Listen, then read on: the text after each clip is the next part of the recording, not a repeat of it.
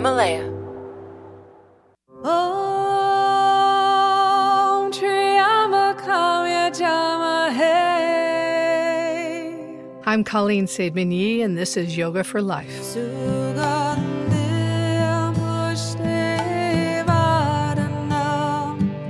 There's an underlying belief that somehow we aren't enough, that we are unworthy, frauds, and losers. In Yoga for Life, we will uncover these self imposed limitations that are keeping us from contentment and freedom. We will talk about caring too much what others think, fear of not adding up, seeking comfort, divorce, aging, relationships, grief, power, and of course, sex, one of my favorite topics. In this podcast, you can expect open, real, and raw dialogue about what keeps our hearts heavy, spirit hidden, and potential limited. We will give you yoga tools to peel back the layers, to find compassion and love for the person that is living in your body, and to learn to live the present moment fully with all of its glory and its pain. You're listening to Yoga for Life, a Himalaya learning production. For exclusive content like yoga videos to accompany the podcast that you've just heard, go to Himalaya.com and enter promo code YOGA for your first 14 days free. We hope you enjoy.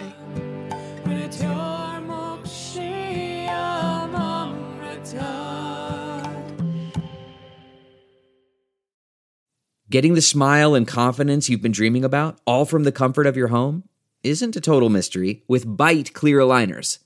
Just don't be surprised if all your friends start asking, What's your secret? Begin by ordering your at home impression kit today for only $14.95. Byte clear aligners are doctor directed and delivered to your door. Treatment costs thousands less than braces, plus, they offer flexible financing, accept eligible insurance, and you can pay with your HSA FSA. Get 80% off your impression kit when you use code WONDERY at Byte.com. That's B-Y-T-E dot com. Start your confidence journey today with Byte.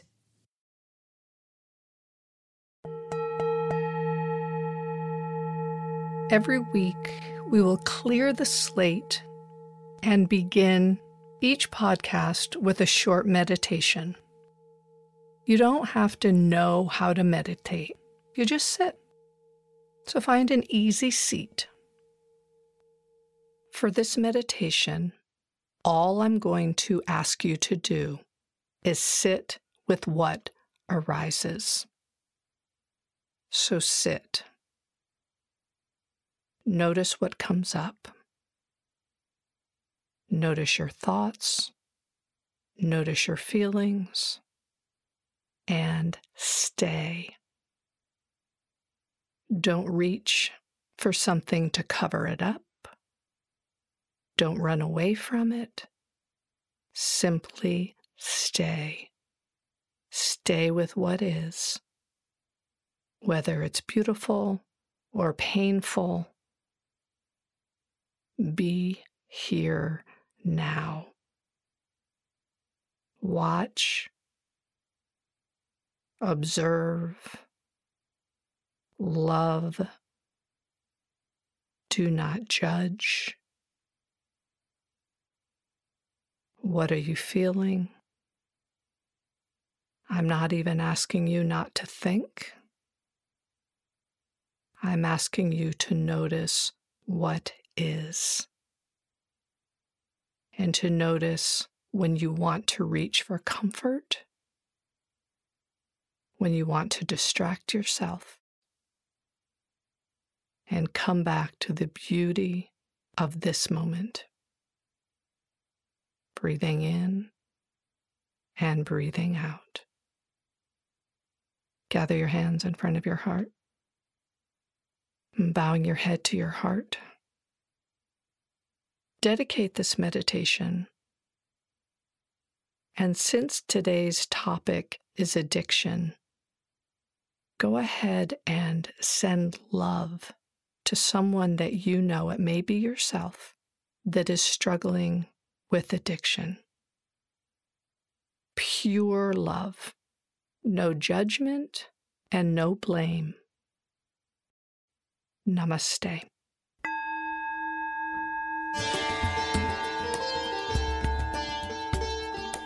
Thank you for tuning in to Yoga for Life. I'm Colleen Saidman Yee. Today we have senseis Chodo and Koshin talking to us about the complexities of addiction. So, who are these fellas? A lot of you know who they are, but just in case, I'll give you a little background. Sensei Koshin Paley Ellison is an author, a Zen teacher, a Jungian psychotherapist, and a certified chaplaincy educator. Koshin co founded the New York Zen Center for Contemplative Care. He's the author of Wholehearted, Slow Down, Help Out, and Wake Up, and the co editor of Awake at the Bedside Contemplative Teachings on Palliative and End of Life. His work has been featured pretty much everywhere the New York Times, PBS, CBS Sunday Morning, Tricycle, you name it. The two monks are practitioners of the Soto Zen lineage. Koshin was first ordained as a monk in 2002. Chodo was ordained in 2005. The two were unofficially wed in 2007 and then legally married in the state of New York in 2017. Sensei Robert Chodo Campbell is also the co founder of the New York Zen Center for Contemplative Care. Chodo is a dynamic, grounded, and visionary leader and teacher. He has traveled extensively around the world instructing at every institution. His podcast is wildly successful, and I guarantee you will see why when you hear his voice and his words. His passion lies in bereavement counseling and advocating for change in the way our healthcare institutions work with the dying. Such wonderful work both of you are doing. I really appreciate you being here to speak on a subject that you really wouldn't expect two Buddhist monks to be talking about. But what's funny is we're not talking about end of life or dying or contemplative care today. We're talking about addiction. I gave you many different options of topics compassion, grief, dying, forgiveness, but you both lit up with addiction. So, guys, talk to us about that. Why did you choose this topic for two beautiful monks that have spent their lifetime uh, working with dead and dying in chaplaincy and contemplative care? Why do you want to talk to us about addiction today? Well, first of all, it's a joy to be with you Colleen. And we, well, I can speak for myself, is that addiction is. Who are you? You're Koshin. I'm Koshin. the relationship dynamics come out right away. So for me, addiction is the one of the core things that we have to work with. And I think that we'll be exploring kind of the more famous addictions of alcohol and drugs. But I think that one of the ways that keep us from living a loving and intimate life is our addiction to our self protective patterns and our old stories. And so that's where I light up is because I feel like the work of contemplative care and the center and our life work is actually about how do you face and just get real about what holds you back from fully engaging a loving, intimate life. Beautiful. Do you have anything to add to that, Chodo? Always. Um,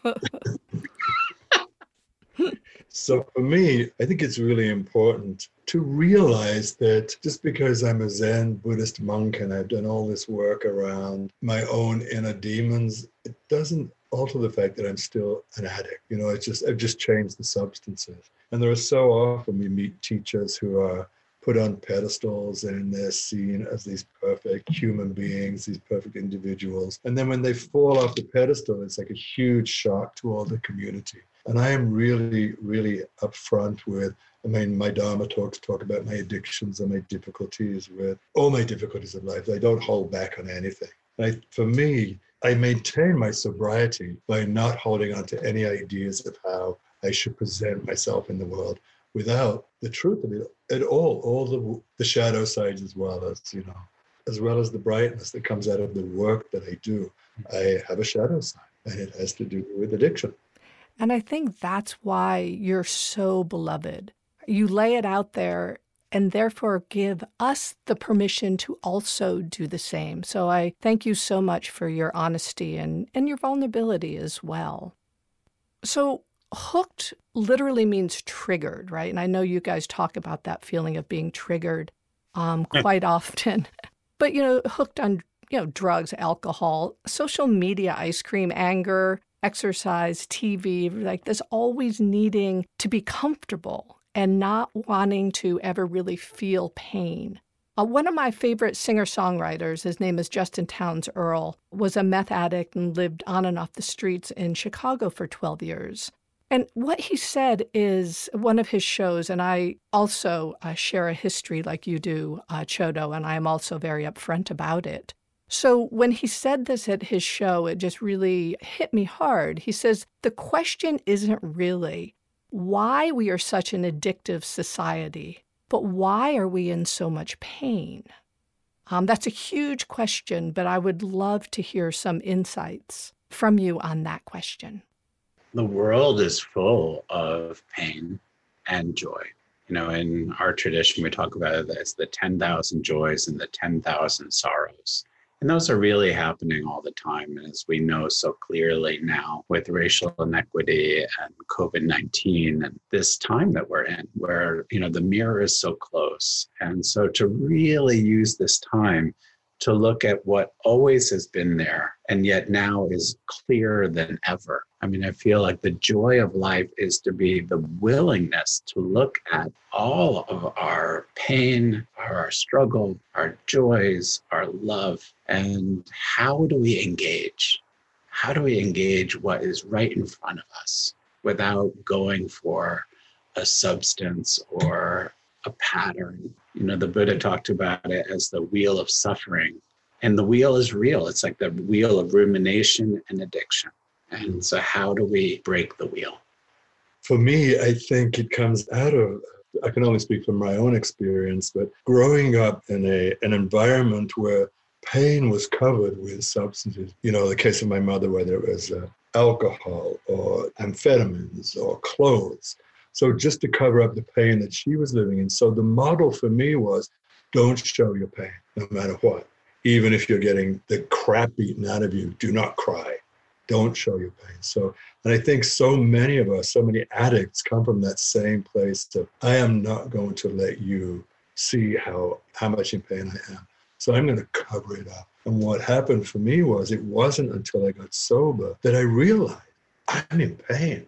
And most of the world that I know consists of people that are in pain, that have just never shown it. And how do we shine a light on that darkness? Do you feel like part of that pain is because of the armor, the alienation, uh, the isolation, because we're afraid to show who we really are?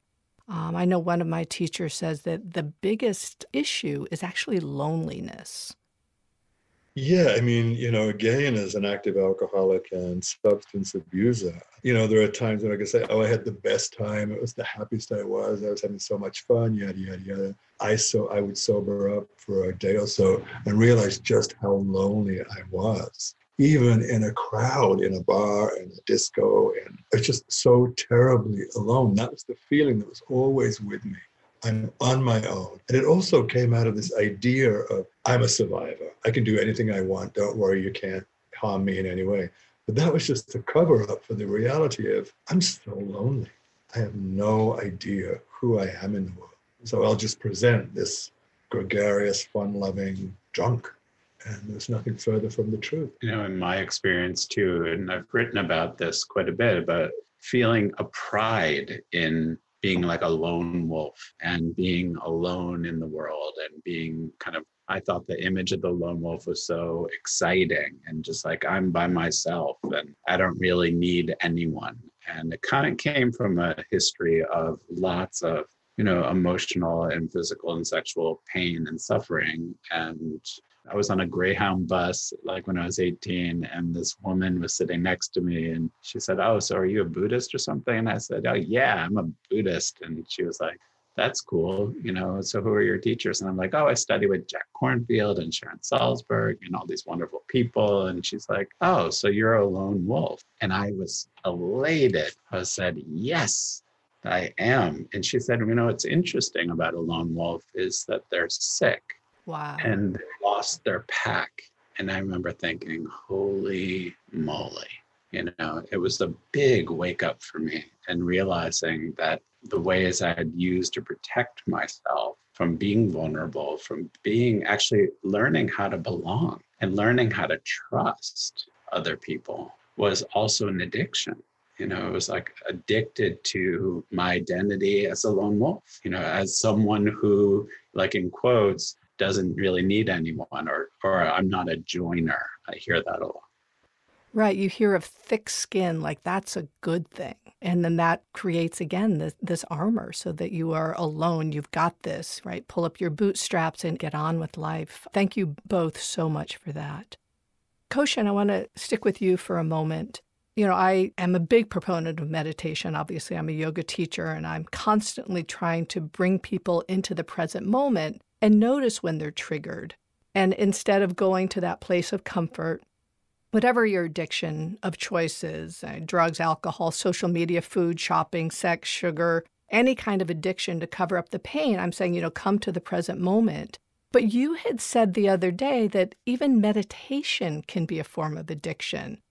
Please expand on that for me. Yeah, I think many people come to the practice because they want to feel better. And so they will kind of bury themselves in a practice as if the whole time kind of clinging and reaching and grasping for this kind of, you know, like the Time magazine cover with the woman in her bathing suit, you know, looking blissed out. And I think that there's a hunger for that. But the reality is, meditation, the beauty of it is it really teaches you not how to be in bliss, but how to be with what is noticing your addictions arising, noticing how you feel lonely, noticing how you feel enraged or scared or anxious or completely ecstatic or blissful or whatever it is. It's like the whole canopy of feelings. And so, in learning how to feel your feelings without becoming your feelings, many people use meditation to kind of hide out from actually what they're actually feeling and so it becomes an addiction. Yeah. And we hear oh i had a great meditation in the idea that you're supposed to feel blissful in meditation but it's just sheer hard work as is getting sober. Well you could say meditation is a sober practice. It's about learning how to get really clear and clean and sober so that you can see clearly what just is which of course our teacher likes to say easy to say and takes everything to do. Exactly. Chodo, we had a fun conversation talking about uh, life in New York City in, in the 80s and realizing that that kind of lifestyle would end up killing us. And we decided that we faced the sober reality of, of getting sober. But we also talked about that craving doesn't actually end. And even on our deathbed, when we wouldn't be hurting others, we fantasize about going back to it. And there's two directions I'd like to take this. Was there a turning point for you when you realized that you were in a rabbit hole that you needed to climb out of? And what was that process? It's like it's all very well we say, "Oh, we're going to get sober. I know I'm addicted to this." You know, but what happens and what is the process? Like, what is the action point when you realize that this has taken over your life? And the second place I'd like to take it is do you think that succumbing to that wish would be a peaceful way to go? And you mentioned something about a Marlboro and a shot of whiskey. So I know that's a couple of things um, in there, but I'd like for you to hit on a little bit of both of those. Okay. So of course, my uh, monkhood came after my fall from grace and in, into sobriety. So whatever I talk about now was pre priesthood. So there were a couple of moments, I guess, for turning points in my addiction. One was picking up an ex-Vietnam vet in a bar uh, in the village and bringing him back to my apartment. And it turned out he was kind of psychotic and held me hostage at gunpoint for four and a half hours in my apartment, threatening to kill me and I was so energized by the, this uh, sense of danger, this sense of wow. You know, coming from a very violent background as a child and as a teen, it was like, okay, let's go with this. You know, there was no fear. because somehow in the back of my mind, you know, I knew I would survive this, and I did. Obviously, uh, you know, there was a, a, way that I worked with this situation. So I told my therapist about this situation, and just another one in the whole line of insane stories. And she said to me, You know, we've been working together now for the last five, six years. And I have to tell you, we, have, we need to come to closure. I'm like, What? And she said, Most of the time you come in here, you've had a cocktail, you don't remember what we spoke about the week before. And I'm afraid you're going to kill yourself or get killed. And I don't want to be a part of that. So here is the number of a friend of mine who is in AA. She has a lot of sobriety. Give her a call. And if you haven't given her a call by next week, don't come back. And in that moment, I knew that my lifeline was shredding because this was the first person in my life that I actually trusted. This person that I knew had my back and stuck it out with me. And she knew that I was drinking while we were in session. She knew that I had a cocktail before. And in the end, she just said, you know, Chodo or Robert, you got to clean your act. Otherwise, you, I'm not going to see you anymore. And that, to me, was the, the moment. There was a moment before that. There's, there are too many stories, but that was the moment that I realized it was over. You know, my, those days had to be behind. And so. Um, you didn't want to lose her. I didn't want to lose her. She was my lifeline. You know, out of all the the friends in parentheses I had in New York City and all the the goodies that I had out in Sag Harbor where I, I had a house, it all meant nothing in the end because I was so, to use that word again, so lonely with everything I had. It just amounted to nothing. So I took I took heat and I went to my first AA meeting. It was up on the on Park Avenue the Church of the Heavenly Rest. And I thought, I'm going to walk into this room and this is not going to be for me because it was just not my style. It was on Park Avenue. I was used to the Lower East Side. And uh, I walked into this room and I thought, I have to leave. And the first person that spoke told my story. And I was like, wow, if they can get sober, I can get sober. It was amazing. And yeah, so I've worked with my so so my sponsor of 25 years before he died. We had this pact. It was like whoever dies first gets to pick up their drug of choice while they're on their deathbed or while we're going out. And his was uh, Marlboro Red and a bottle of rye.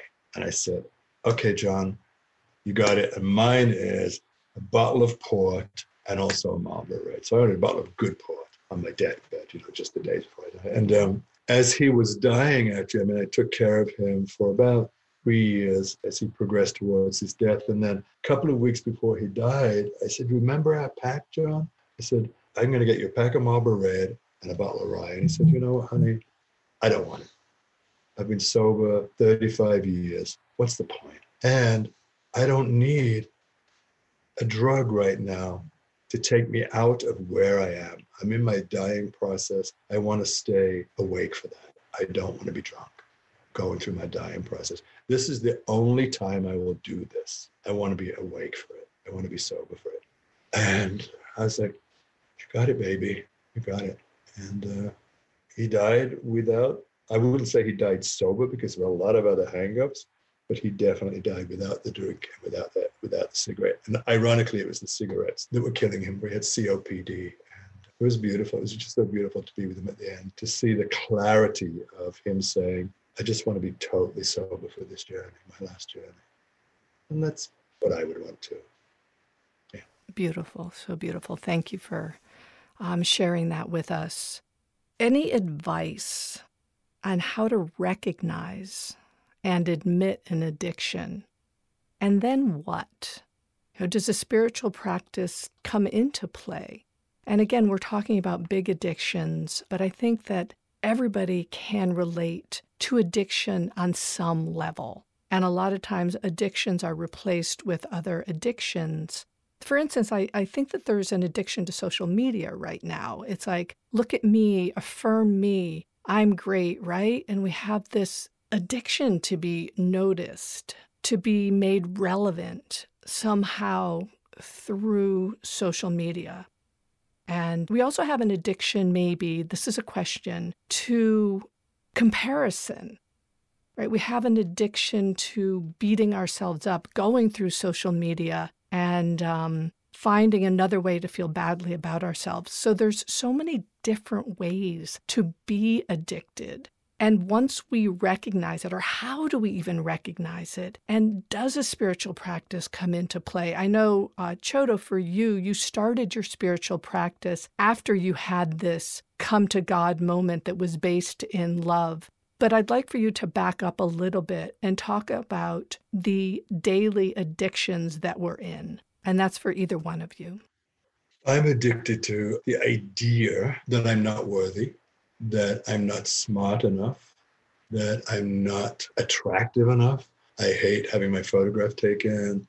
I crawl out of my skin when somebody pays me a compliment about the way I look. The worst thing you can say to me is, Oh, God, you're so attractive, or something along those lines. Because again, that's not a model I grew up with. You know, the model I grew up with was very different to that. So, and this is kind of a, there is a kind of addiction to that because I can hide behind it. It's about not fully realizing who actually I could be. And so that comes out of fear. There's a fear of being fully, fully, fully who I am. And um, it's something I've been working with since uh, I met Koshin, which is 18, 19 years ago, who constantly reaffirms you're not that person anymore. You are this, you are worth that. But, you know, having been indoctrinated and then living through you know, living with addiction and constantly revalidating my thoughts about feeling like shit about myself. So it's a lot, there's a lot of work still to do for me. And I've been sitting on that cushion for nearly 30 years. And it's still a lifetime practice to really get to appreciate who I am and who I can be in the world. So my yeah, I'm addicted to, still addicted to those old stories. And of course, I also see the reality but getting out of the addiction is still a work in progress. Koshin, on that, can you talk to the loved ones of addicts? I deal with a lot of um, of mothers of loved ones, and they're looking for maybe what they did wrong or how they could do better. And this person wouldn't be addicted if it weren't for me. And there's so much shame both around the addiction but from the loved ones like how do i how do i care for my loved one that is addicted. I know it, i have this going on in my family right now and there's so much feeling of you can't do enough or whatever i'm doing it's falling short. No it's a great question you know because i you know i'm one of those people right? So i'm married to an addict and to me, I can see Chodo's openness and struggle are so real and so visceral. And I feel like in some ways, some of his addictions are not active. He's sober from, and as he just shared, you know, that addiction is actually, I think, maybe even more painful. And to me, learning how to love him in his struggle and know that I can't actually change his brain. You know, he has his ghosts, but to love Chodo because of his ghosts and his demons, to include what he struggles with, is to love him fully and to mm-hmm. know that I can't undo what has happened to him and it's not my fault that i my love doesn't I think it's a misunderstanding of what love is actually. That my love is job is not to make sure that it undoes who he is, but actually includes the parts of him that are haunted and mysterious and gorgeous and rich and deep and all of it. It's actually what I learned from my grandmother when she was dying when she said to love someone is to love all the aspects of them, even the ones that scare you and that you don't understand. And so for me, it doesn't mean that it's easy, and yet it's totally possible. And it's actually how I know I love him so much. Okay, um, it's hard to talk through tears, but I'm going to give it a go here. I think what you're saying is very important for all of our listeners to hear, and that we're not trying to get rid of something. We're not cutting something out, we're not extricating it. We are holding it and loving it and cradling it and creating space for it so that it doesn't become your entire identity. I have one last subject I'd like to bring up here, and that is you know, we hear all the time addiction is a disease, but we don't deal with it as a disease. When someone has a disease, there's compassion and empathy, and there isn't really shame around it. But with addiction, there's so much shame and blame. Can you just address that? Like, how should we be dealing with addicts if we really believe that it is a disease? How do we change our methodology around dealing with addiction? It's a tough one. You know, I would say, you know, I walk both sides of the fence. Firstly, I would say we can only do it through love, you know, to be able to accept the person for who they are inherently before they became addicted. What was it that drove them to that career, if you like? And to also be able to stand back. I spent many years in Al Anon. I kind of got a black belt in Al Anon to be able to stand back and say, you know what? This is yours, it's not mine. I can only lead you to the water, I can't make you drink it. For me, that's also showing love for this person because I don't want to get caught up in their shit. I want to help them. I want to see it as a disease. I do see it as a disease.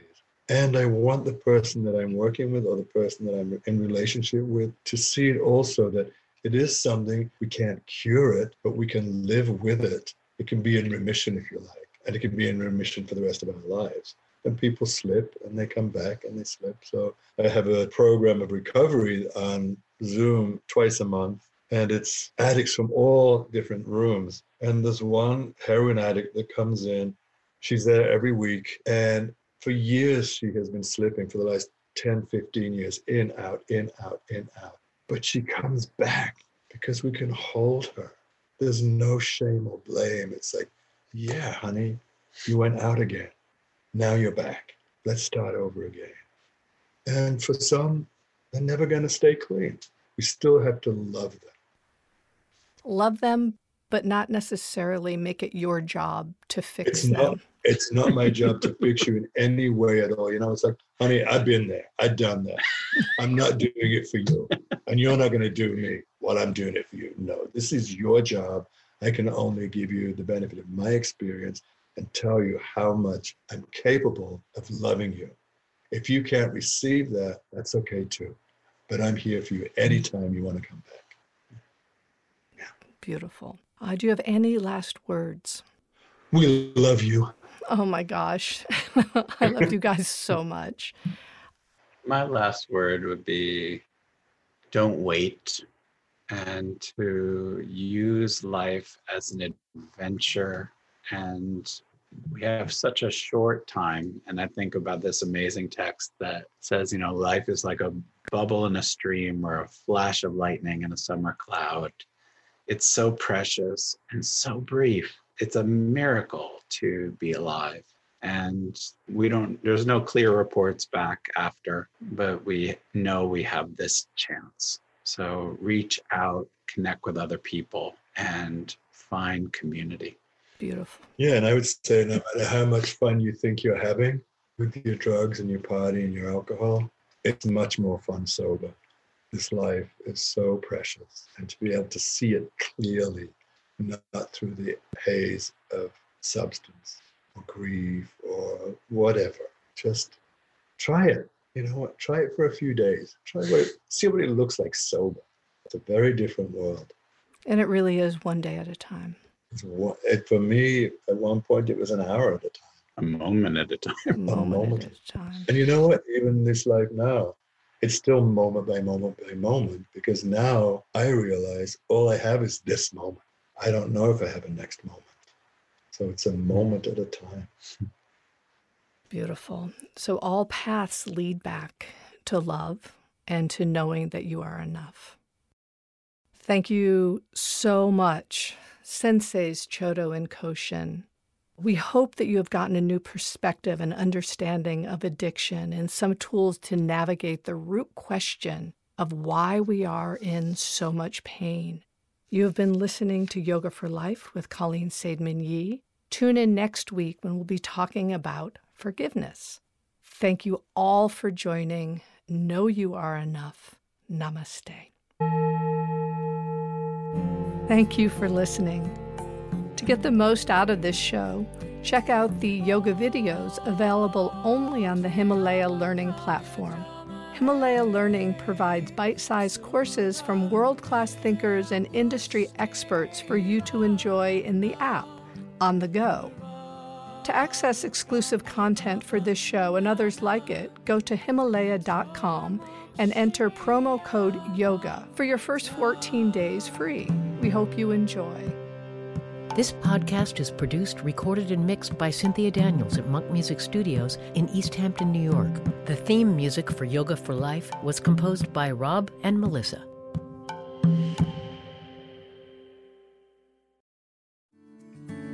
Come on a journey like no other, where you will discover many roads that will lead you to a happier, healthier, and more stress free life. And the beauty is, you don't need any vacation time for this adventure. The journey will come to you. Join Avery Rich on your very own journey into yoga. Along the way, she will demystify yoga poses and guide you into a yoga posture or short sequence, all in less than 15 minutes. You have nothing to lose but stress. The Journey into Yoga podcast. It's not for people who like yoga, it's for people who don't like yoga.